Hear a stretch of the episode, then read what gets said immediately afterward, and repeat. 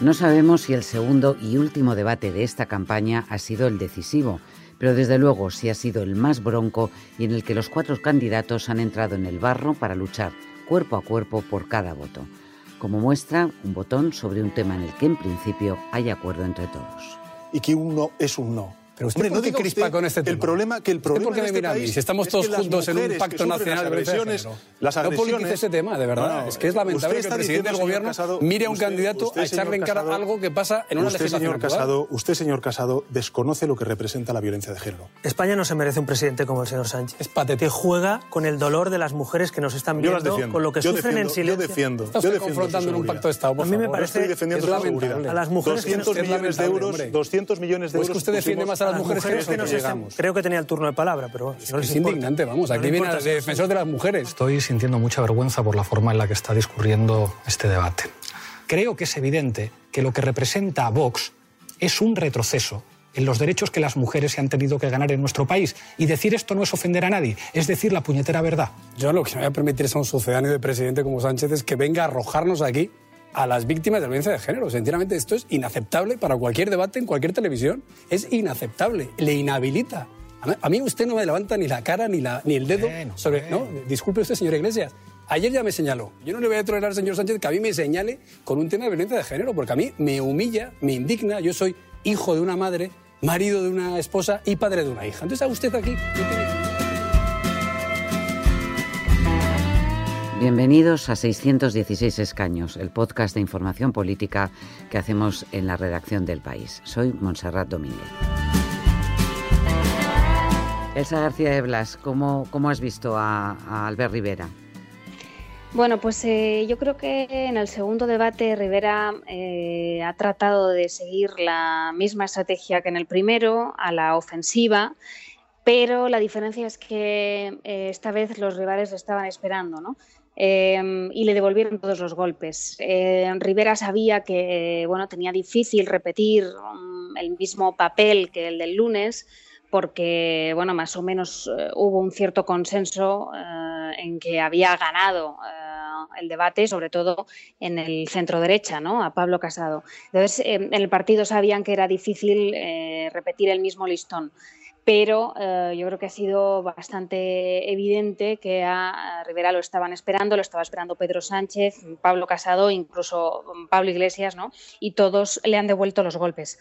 Eh, pero bueno, eh, en general el balance en Ciudadanos de los dos debates es positivo. Sí creen que Rivera ha conseguido cambiar el paso en la última semana de campaña, eh, que siempre ha sido tradicionalmente eh, más complicada para Ciudadanos. Yo he traído- he traído es un libro, tesis, pero un ¿por qué libro- no me has avisado antes? Y le he traído un libro que usted no ha leído, su tesis si- doctoral. si le- si- Su tesis doctoral. Este libro Pero, no lo he leído. Pero téngalo. sí, pero Su ay, tesis yo, doctoral. yo, le, yo le he dado. No, lo- mira, digo yo porque tengo, yo el tengo señor otro, Sánchez- yo tengo otro, el señor yo tengo otro Sánchez- libro sí. que regalarle que es El el, de señor Santiago Sánchez- Bascal sí, y el de nervioso, Sánchez Dragó. Es el, bueno, el, el ataque más, eh, más áspero ¿no? que tenía preparado Rivera, el de la tesis de Pedro Sánchez, y es el asunto que más ha, eh, que más ha separado a Sánchez y a Rivera, ¿no? que ha constituido una, una brecha personal entre ambos, y sin embargo Rivera lo ha vuelto a, lo ha vuelto a esgrimir.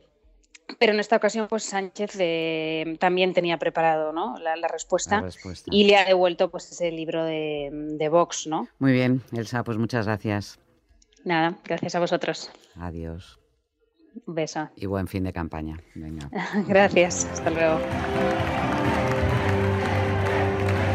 A Rivera le han recibido en su sede tras el debate con gritos de presidente y presidente y también en Ferraz al presidente del gobierno, Pedro Sánchez. ¿Cómo se ha visto el debate desde Ferraz, eh, José Marcos? Sí, pues esta noche eh, hay, la verdad es que muchísimo más optimismo que la víspera eh, aquí en la sede del PSOE en, en la calle Ferraz de Madrid. Eh, bueno, digamos que la mejor demostración eran los aplausos y gritos que ha habido en varias ocasiones eh, tras algunas de las intervenciones de, Pedro Sánchez, ¿no? Es casi siempre eh, contra Rivera. También ha sido muy celebrado bueno, pues el comentario que ha hecho, ¿no? De, lo, aprovechando los rifirrafes entre Casado y Rivera por el voto conservador, bueno, pues eh, Sánchez eh, les ha, definido como, como las primarias de la derecha. Y bueno, pues digamos que eso ha, ha sido como un soplo eh, de aire fresco que, que ha sido muy bien recibido entre la militancia, que además era muy curioso porque la mayoría eran eh, gente muy jovencita. ¿Y tú cómo le has visto, José?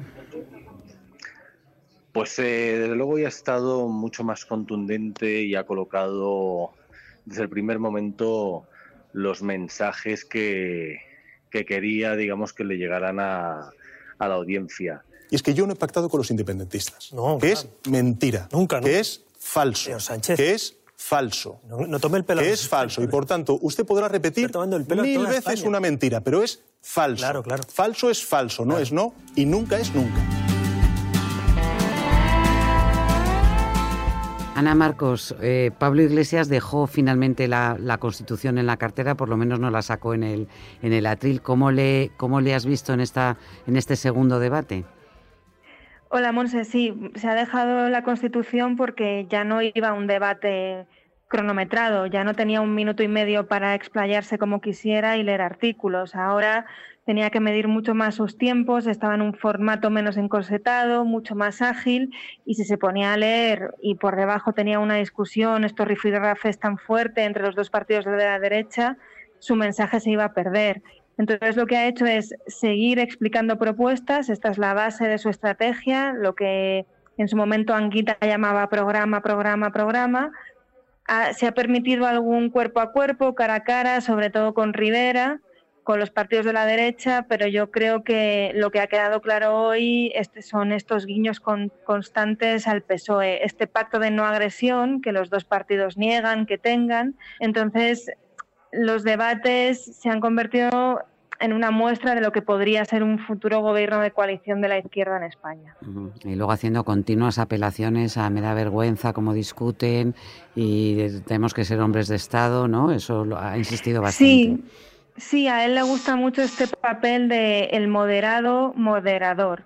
Y hoy creo que, si no me equivoco, era Rivera que le decía, usted que es el árbitro, ya ha renunciado a ser presidente, no le importa nada que le digan este tipo de cosas, porque está jugando un papel de moderación que contraste con esta idea que todavía existe en España de que es el representante del antisistema, anticapitalista, del manifestante del 15M. No, él ya lleva cuatro años en las instituciones y él quiere demostrar que puede ser un hombre de Estado igual que el resto de candidatos, aunque venga de un partido que se creó del 15M y un partido que, mm, que lo que hace es envidar constantemente a, a lo que llaman ahora los poderosos, que hace cuatro años era la casta. Y creo que si nos preguntan sobre empleo, lo razonable es no hablar de Torra también cuando nos preguntan, cuando nos preguntan por ¿Usted empleo. que es el árbitro? A partir, no, no, o sea, digo, No, digo, que es una ¿podemos cuestión, hablar o- señor? Rivera, de respeto hacia No, la no, gente. pero si es usted no la quiere respetar, árbitro. Ayer es cosa árbitro suya. Yo no le he interrumpido. Sí, señor. Rivera. Ha renunciado a ser presidente Fíjese, yo creo que hay veces en las que hay que reconocer que un adversario político hace propuestas que son razonables.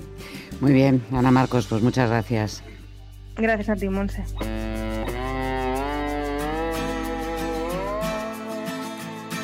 Natalia Junquera, ¿cómo has visto a Pablo Casado?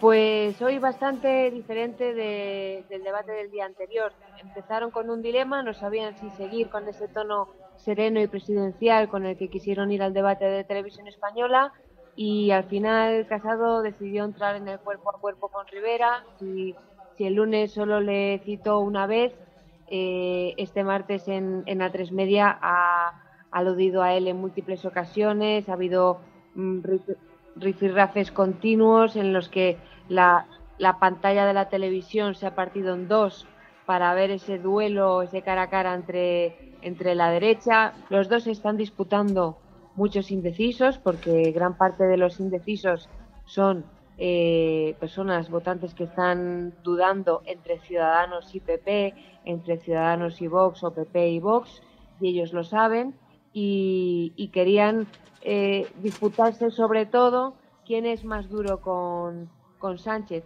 sobre todo en la primera parte porque es verdad que después de uno de los descansos eh, han salido los dos, Rivera y Casado, mucho más suaves y ya se han centrado mucho más en Sánchez, hasta el punto de que Rivera ha habido un momento en el que ha defendido a Casado en un rifirrafe con, con Sánchez y ha llamado trilero al presidente del gobierno cuando, cuando Sánchez ha sacado esa foto de una votación del PP y Bildu. ¿no?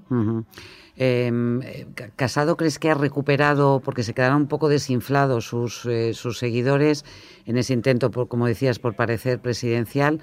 ¿Tú crees que le ha ganado el pulso a Rivera?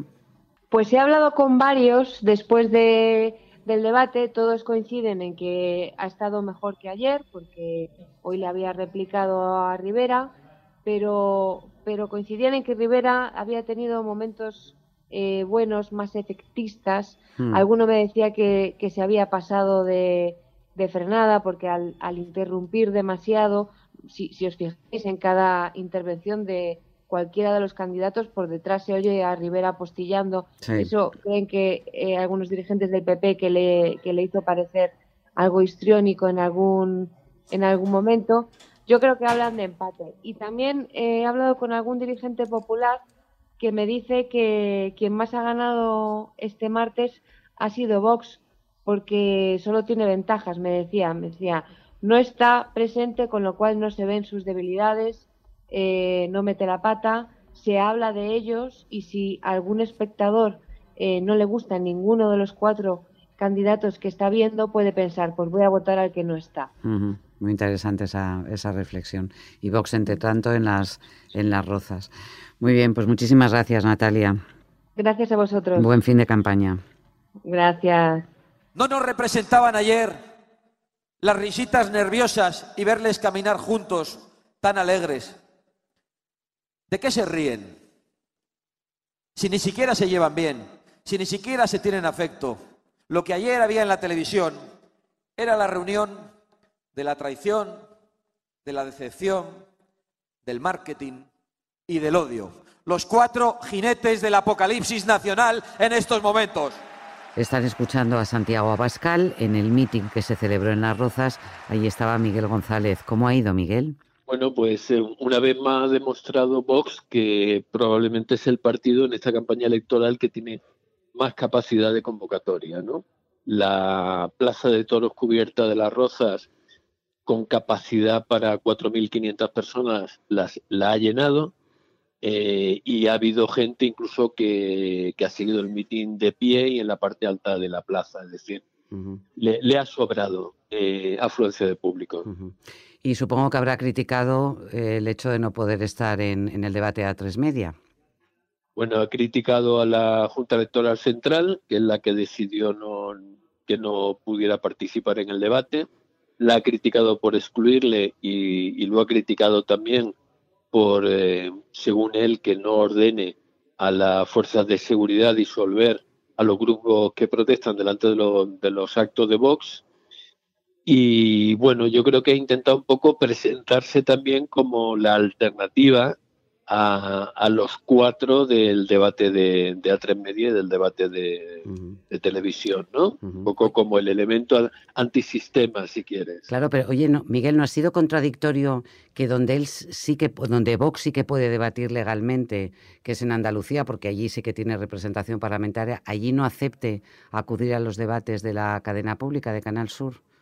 Bueno, es que lo que hemos visto mm, por algún comentario privado que se filtró eh, es que en realidad mm, casi Vox, eh, Abascal yo creo que está más cómodo eh, en la Plaza de Toros que en el, que en el plató de televisión, ¿no? Yo creo que él eh, está jugando la baza, eh, si quieres, un poco victimista, ¿no? De, de no me dejan debatir con los cuatro donde tendría que estar, pero a la vez está jugando a ser eh, el elemento de, del voto de protesta contra eh, lo que se supone que es en este momento los partidos consolidados, ¿no? los partidos del establishment. Muy bien, Miguel, pues muchas gracias.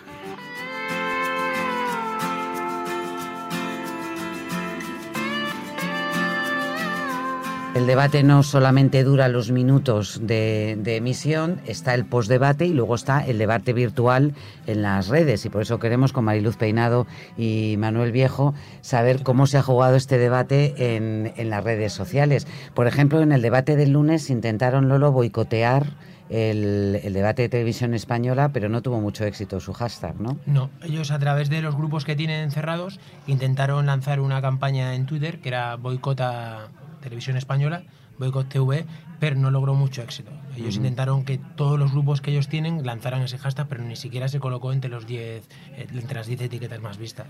Y en el debate de este martes, eh, que ellos habían contraprogramado con un mitin real en, en Las Rozas, ¿cuál fue la estrategia que hicieron en YouTube? Porque fue un poco especial, ¿no? Claro, ellos a las 8 de la tarde avisaron a través de todos los canales que tienen, ya sabes que ellos solo trabajan por redes sociales, que es su medio de comunicación, eh, pues llenaron las rozas con 5.000 espectadores. ¿Qué pasa? Que media hora antes nos avisaron de que iban a emitir esto por YouTube, como hacen durante todos los mítines. Entonces a las 8 menos 10 ya había 6.000 personas esperando a que esto empezara. Si no había ninguna señal, pero ya había 6.000 tíos que estaban ahí esperando a que eso saliera.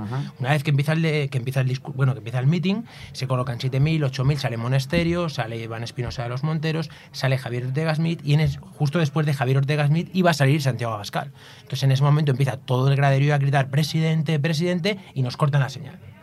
Entonces en ese momento la gente empieza a criticar porque pueden comentar, oye, ¿qué pasa? Se ha caído la señal. Y en ese momento cambian y ponen una cartela que dice, a las 10 emitiremos el discurso de Santiago Abascal.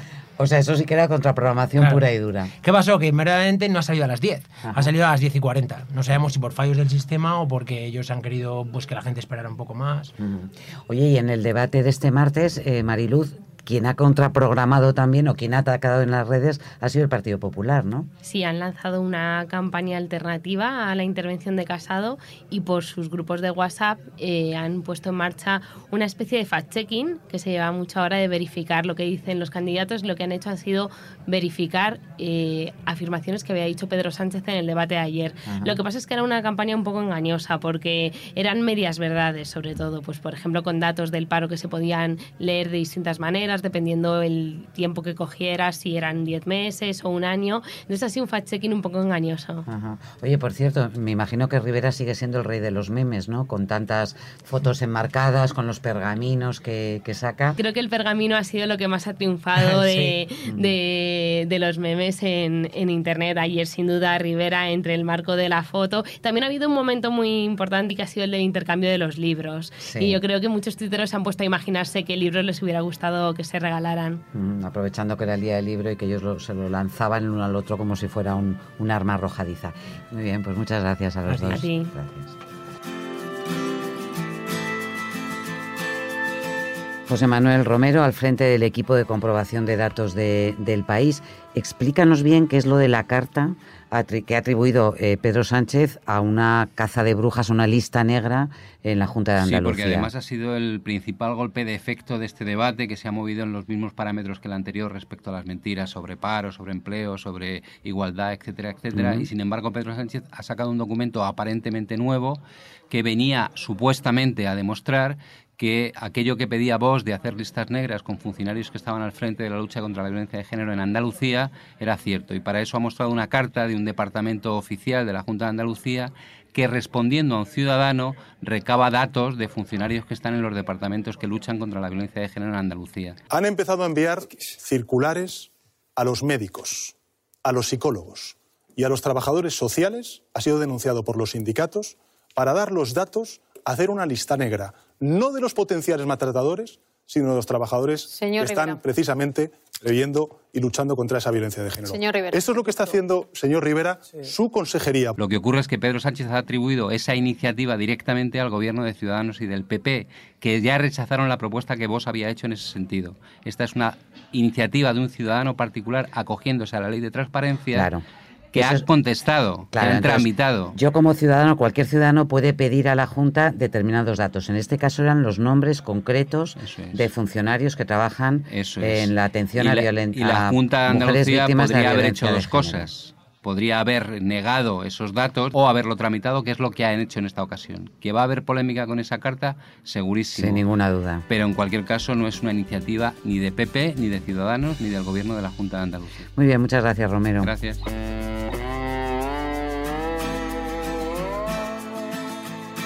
En el capítulo de ayer nos preguntábamos respecto al debate del lunes qué candidatos se habían ignorado el uno al otro. Bernie Marín. Sí, bueno, estuvimos contando las veces que los candidatos se mencionaban entre sí. Sí. ¿Te acuerdas que dijimos que era obvio que Casado y Rivera eran los que más habían mencionado a alguien, que era Sánchez, habían mencionado ajá. 21 veces?